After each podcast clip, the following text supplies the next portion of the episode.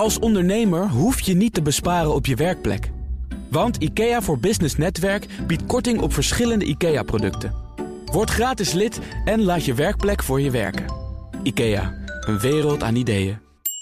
Al tien jaar wordt er over een fusie tussen Deutsche Bank en de Commerzbank gesproken. Sinds dit weekend zijn de twee Duitse grootbanken ook officieel in gesprek. Dat en meer bespreken we in het Boardroom Panel, bestaande uit Louise Gunning, voorzitter van de Raad van Commissarissen bij de Schipholgroep en OMVZ. Peter Wakkie, bij wie ik me altijd afvraag, uh, kondig ik hem wel goed aan? Hoe wil jij dat het uh, gaat gebeuren? Dat is prima zo. Alleen als Peter Wakkie. Nou, dan zeg ik advocaat, president-commissaris bij TomTom, klopt nog altijd. Goed zo. En mijn zakenpartner is Annemieke Robeek, commissaris bij onder andere ABN AMRO en KLM, hoogleraar organisatie, strategie en transformatiemanagement aan de Nijrode Universiteit. Welkom allen. Laten we beginnen met inderdaad die voorgenomen visie tussen Deutsche Bank en de Commerzbank. Op instigatie onder politieke druk zijn die twee banken nu met elkaar in gesprek. Louise, zou dat een goed uh, plan zijn? Zou dat een wenselijke uitkomst zijn als die twee banken samengaan? Nou, ik moet heel eerlijk zeggen, ik kijk ernaar en ik heb daar eigenlijk geen mening over. Ik denk, het wordt een hele grote bank. Ook wel eens verfrissend. En de vraag is of je zo'n hele grote bank eh, zou moeten willen. En als ik begrijp dat ze er al heel erg lang mee bezig zijn, weet ik ook niet of het ze gaat lukken. Dan vraag ik het hier even aan de bankendeskundigen. Die staan aan de andere kant van de tafel.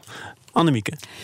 Ja, het wordt telkens gezegd, hè, de. de uh de lammen en de blinden samen, dat wordt niks. Maar ik denk dat het inderdaad uh, een politiek ingestoken plan is. Maar dat de economische kant uh, zeer te betwijfelen is. En dat het ook niet positief zal zijn wanneer belangrijkste economische motor van Europa een hele zwakke, maar een hele grote bank heeft. Want een grote bank is niet per definitie ook een sterke bank. Nee, precies. Big is niet beautiful, nee, zeker gezegd. Niet. Zeker maar het wordt wel een hele grote bank. Dat ja, maar dat is misschien wel het oude denken. Ja, wat bedoel je met het oude denken? Nou, dat je inderdaad steeds groter en groter en groter moet worden. Maar hier ga je gewoon twee uh, gemankeerde banken uiteindelijk ook in een mandje doen. En wij weten uh, best wel dat je dan enorm veel jaren uh, bezig bent om er nog wat van te maken. Naast dat er heel veel mensen uitgaan, maar dat weet je. Maar het is ook zeg maar dat er in deze, bij deze twee banken is de afgelopen tien jaar, terwijl bijvoorbeeld het Nederlandse bankenlandschap echt wel geherstructureerd is en vernieuwd is moet hier nog van alles beginnen. Dus mijn grote angst is wanneer deze twee samengaan, dat we dan een enorme vertragingskracht in de, economische, uh, of in de economie in Europa krijgen. Dat is juist niet de bedoeling. Hè? In, in Duitsland hopen ze dat met het samengaan van die banken er een Duitse bank ontstaat die op het wereldtoneel kan meedoen. Ja, maar de Duitsers geloven nog steeds in dat grote. Peter Wakkie. Nou, hoe groot of hoe klein wordt hier gedacht? Nou, dus uh, net als. Uh Annemiek aangaf, de complexiteit van zo'n operatie is enorm. Uh, het is niet zo dat je even zo'n fusie bewerkstelligt. Dat is één. Twee, eh, in die aufsichtsraden, dus die raden van commissarissen van die twee banken, zitten voor de helft werknemersvertegenwoordigers. Ja. Ja, dat is anders dan bij ons. En dus dus mij maar de vraag of deze fusie de eindstreep gaat halen. Omdat er tienduizenden banen op de tocht staan. Tienduizenden. En, en, en dus die werknemersvertegenwoordigers en die raad van commissarissen gaan zich afvragen: is het dit het wel waard? 30 tot 50.000 ontslagen voor een bank. Waarvan dan nog maar moet worden afgewacht. Of als het allemaal lukt. Of die inderdaad in de vaart der volkeren gaat bijdragen. Nou ja, wat ik ook opmerkelijk vind. Is dat uh, zowel de uh, Duitse topeconomen heel kritische geluiden hebben laten horen. Maar dat ook uh, de heer Andrea, uh, de nieuwe topman bij ECB. ook gezegd heeft: maak nou geen nationale kampioenen. Ja, wat is, wat is zijn bezwaar? Want dat hebben we inderdaad gezien. Hij is niet voor nationale kampioenen. Hij is ook niet voor Europese kampioenen zelfs, zegt hij. Hij ziet ook veel in het samenwerken van banken vanuit verschillende continenten. Maar wat is het bezwaar van grote banken die mee kunnen doen, die een positie verwerven in de Champions League? Nou, we hebben natuurlijk in Europa best wel grote banken. Uh, kijk naar de Santanders of uh, kijk naar de Socgens of uh, de BNP Paribas. we hebben best wel grote spelers. Het is meer dat Duitsland, en dat is het probleem. Duitsland heeft het niet kunnen uh, heeft niet kunnen waarmaken op dat financiële gebied uh, in de afgelopen 10, 15 jaar. En die hebben juist uh, heel veel geld verloren in hun internationale avonturen. Ja, en dat er is hebben nog heel veel kleine banken over, waarvan deze Italiaan ook zegt: die lokale banken die verrijken de bankensector. Nou, kijk, een grote bank moet niet een doel op zich zijn. Hoewel Frankrijk natuurlijk twee hele grote banken heeft. Hè? Dus Duitsland heeft misschien gedacht, moeten wij er ook maar één hebben. Maar het gaat meer om de weg ernaartoe. Hoe bouw je een grote bank uit twee banken die op zichzelf niet erg sterk zijn op dit moment? Is het proces dan niet erg gevaarlijk en risicovol? Dan kan je niet beter eh, ervoor kiezen om die banken apart te laten. Ja, die zijn net renderen. getypeerd als de lammen en de blinden. Maar moeten die dan op eigen kracht tot iets moois komen? Nee, maar ik denk wel dat er ook eh, in de veranderingen in het bankenlandschap ook andere discussies opkomen. Dus we denken bijvoorbeeld ook na, en dat is nog theoretisch, maar kunnen we een soort eh, eh, netwerkbank maken waarbij je wel goede onderdelen van verschillende Europese banken bij elkaar kan brengen, bijvoorbeeld voor private banking of voor markets. Eh, en dan bouw je wel iets aan wat we noemen toch een versterking van de Europese economie en de Europese eh, financiële sector. Maar je gaat niet op de ouderwetse manier het alleen in merchant acquisition schieten. Maar ik vind het wel interessant wat jij zegt. Hè? Want jij zegt als, als, als je de goede onderdelen koppelt, dan kom je er verder mee. En tegelijkertijd start je bij de typering dat dit eigenlijk inderdaad de lam en de blinden zijn. Wanneer ga je nou een fusie inzetten? Toch niet als je allebei eigenlijk eh, niet in een goede eh, conditie bent. Nee, maar dan Want- zeg ik, het is een politiek ingegeven. Maar wa- wat is dan de politiek daarvan? Alleen het groot zijn? Ja. Ja, een grote Oké, Duitse speler worden. ja. Terwijl Deutsche Bank net op de weg terug is, een beetje. hè, althans. een beetje dat op de is weg. ook wel een hele lange weg dan. Ze hebben miljardenboetes gehad, maar ze hebben voor het eerst weer wat winst gemaakt. Eh, de klantenbestand is uitgebreid. Dus op zo'n kwetsbaar moment, hè, net, hè, als je weer een beetje uit het dal klimt, om dan weer zo'n heel groot project aan te vangen. Nou goed, maar goed. eh, Nee, maar ik geloof wel, zeg maar, eh, Louise, je- kent ook wel het succes van Sky Team of van eh, die allianties. Ik denk veel meer dat we in dat soort termen moeten denken, ook voor banken. Want elke bank in Europa heeft wel een vlekje. Eh, op alles is wel wat aan te merken. Maar ook elke bank en ook deze twee hebben ook goede onderdelen.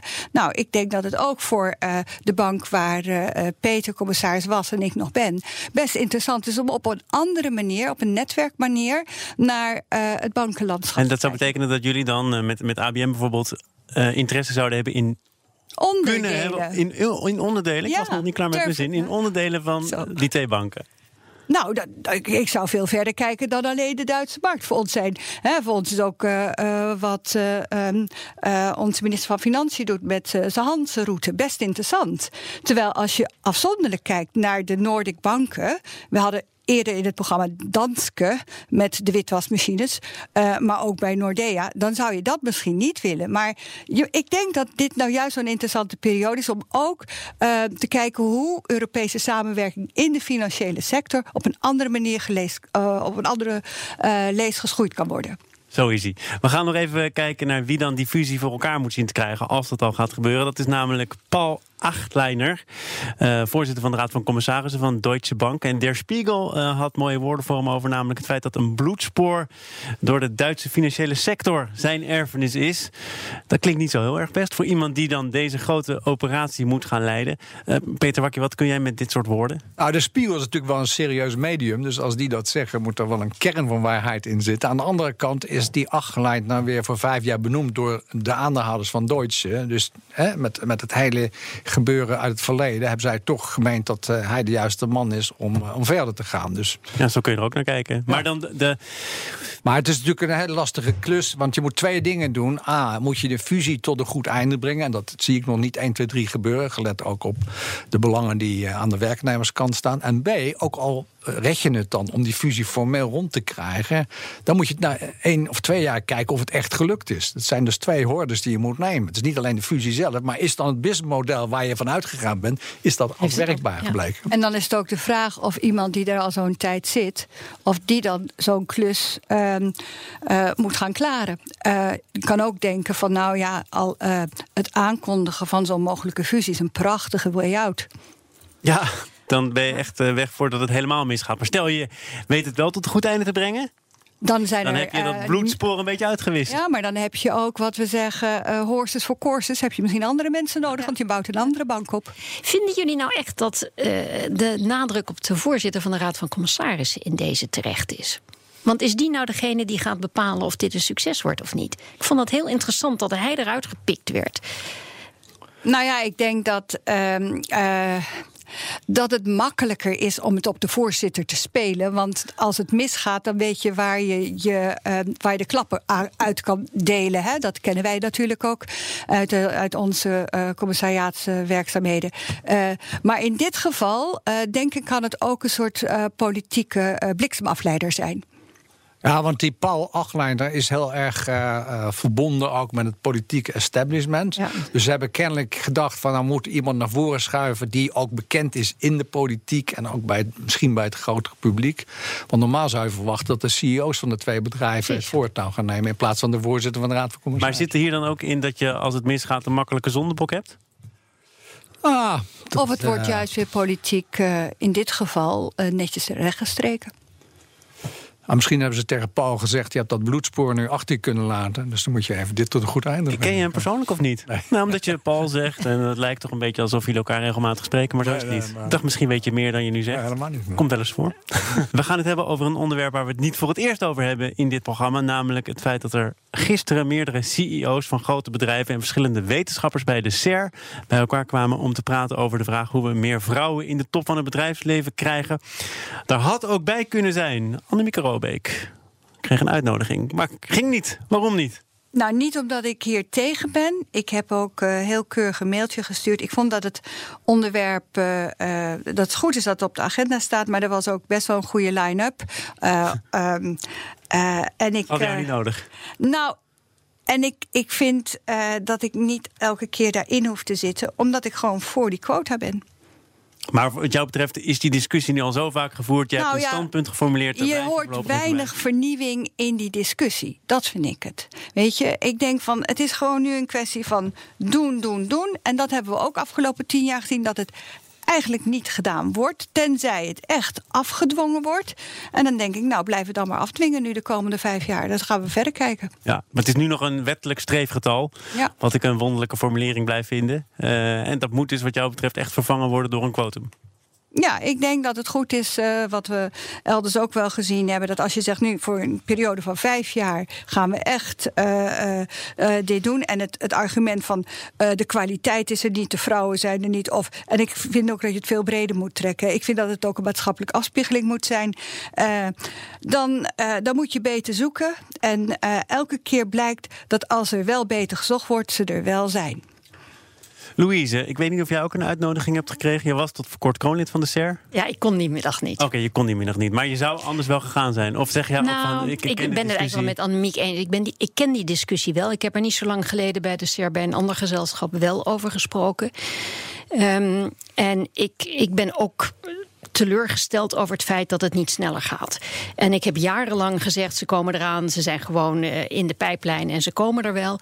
En dat dat loopt niet achter. Nee. Maar ik ben toch niet voor een quotum. Want ik, wat ik zo ingewikkeld vind, en dat zal gisteren vast ook ter sprake zijn gegaan. Wij concentreren enorm op het binnenkrijgen van die vrouwen.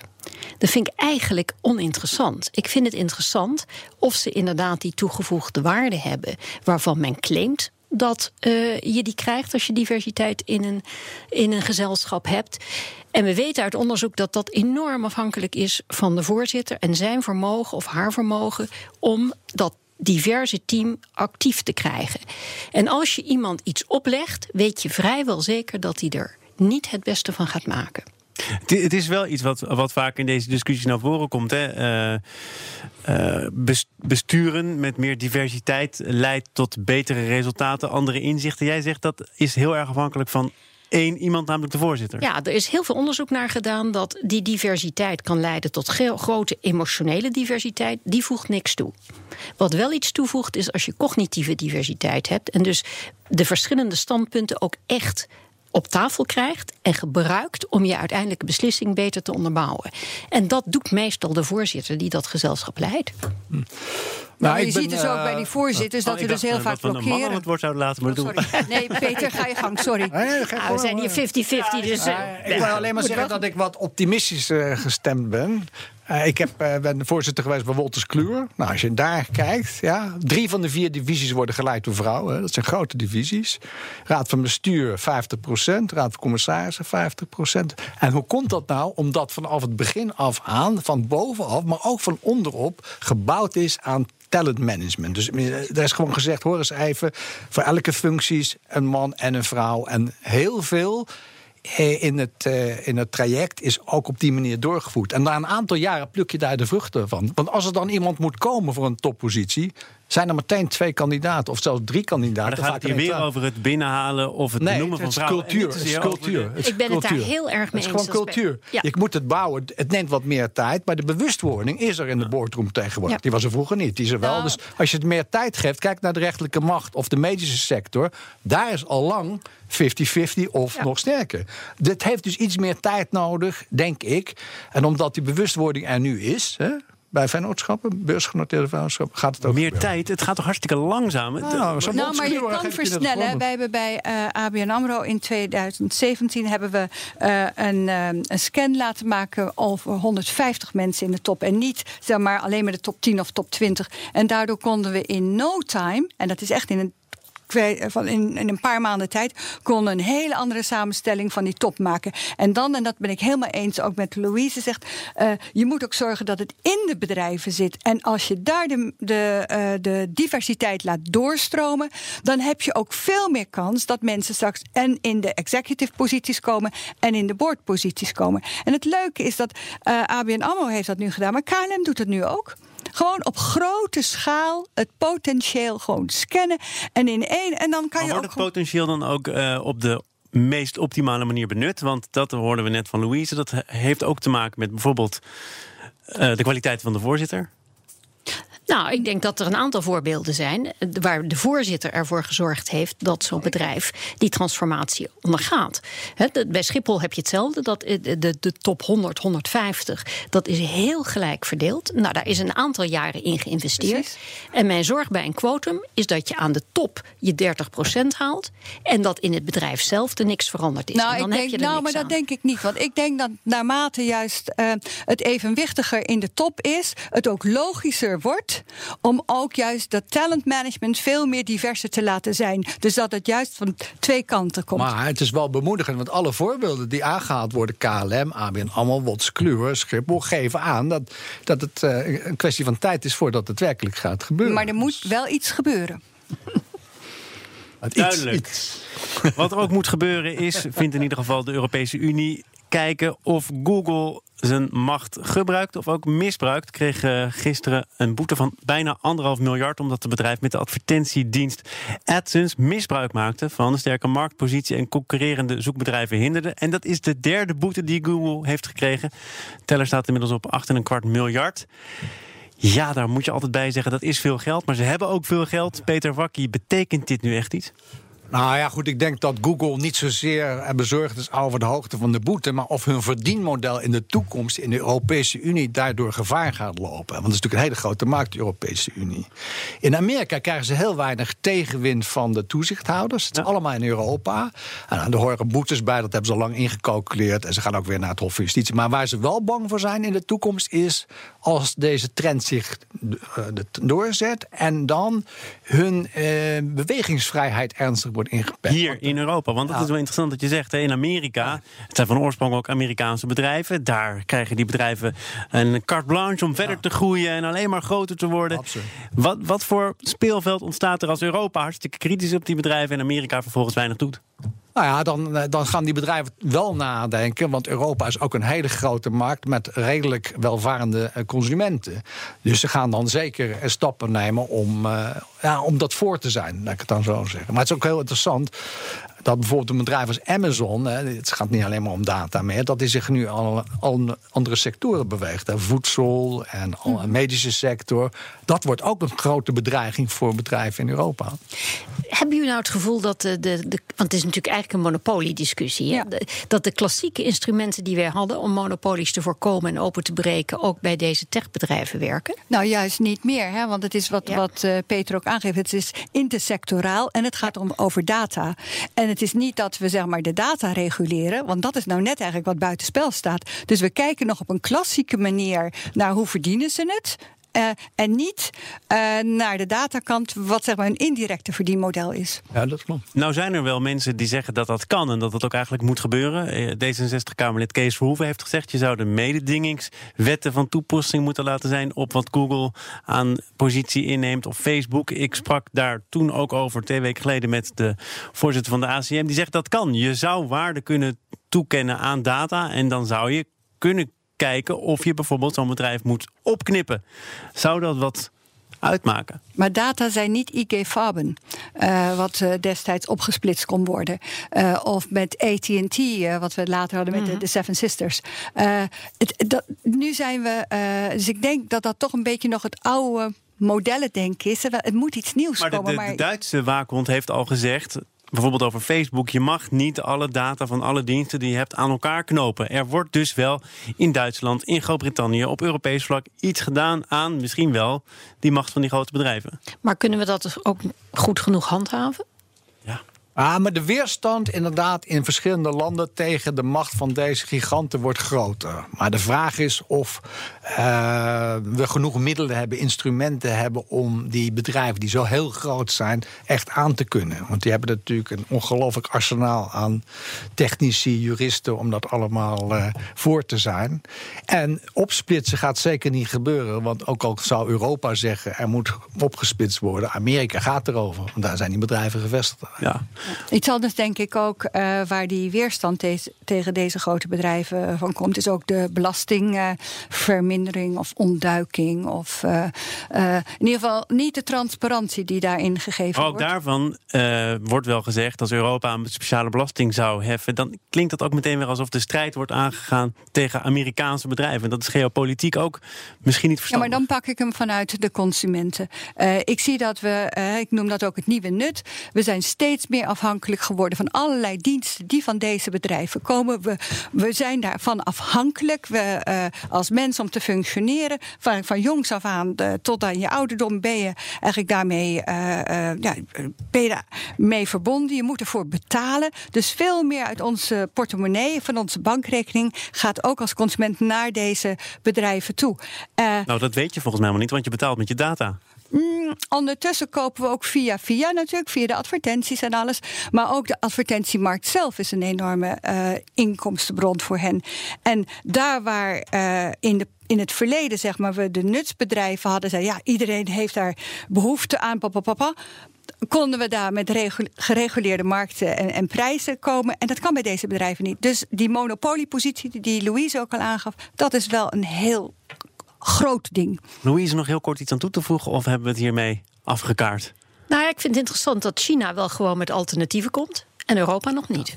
Dat is iets waar we minstens nog een week over kunnen nadenken. Dan is er weer een uitzending van het Boardroom Panel. BNR Zaken doen is er morgen alweer. Maar eerst ga ik bedanken degene die vandaag het Boardroom Panel vormden. Louise Gunning, Peter Wakkie en Annemiek Robeek, mijn zakenpartner van vandaag. Een kleine update maakt een wereld van verschil. Daarom biedt IKEA voor Business Netwerk gratis snelle interieurtips en ideeën. Word gratis lid en laat je werkplek voor je werken. IKEA, een wereld aan ideeën.